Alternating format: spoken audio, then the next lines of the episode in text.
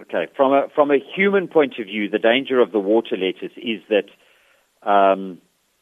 it it just forms a huge dense mat across the water surface, across the water body, and that means that people cannot fish, people cannot get from one place to another,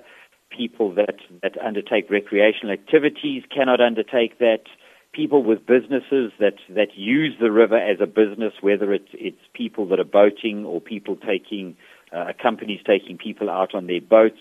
uh, those cannot operate. Uh, people who've bought properties along the river end up with a problem because if there's, you've got a huge dense mat in front of your property, you actually cannot use the river and you've paid, you know, your, for the property to be able to use the river in, in, in some form or not. So it impacts human lives, uh, you know, drastically. From an environmental perspective, the, the dense mats of, of,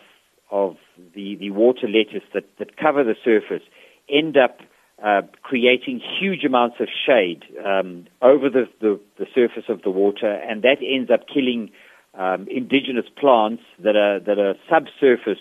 growing plants, and and they end up dying off. So you end up with, with you know, indirect impacts. Also, to a certain extent, fish are also impacted by that, um, and, and you do end up with, with uh, fish dying uh, to the extent that, that you will see the, you know, the, the fish floating on the surface of the water. So the, the environmental impacts are enormous when it, when it comes to not removing and not managing, uh, whether it be water lettuce or water hyacinth. They, they, they definitely do need to be managed.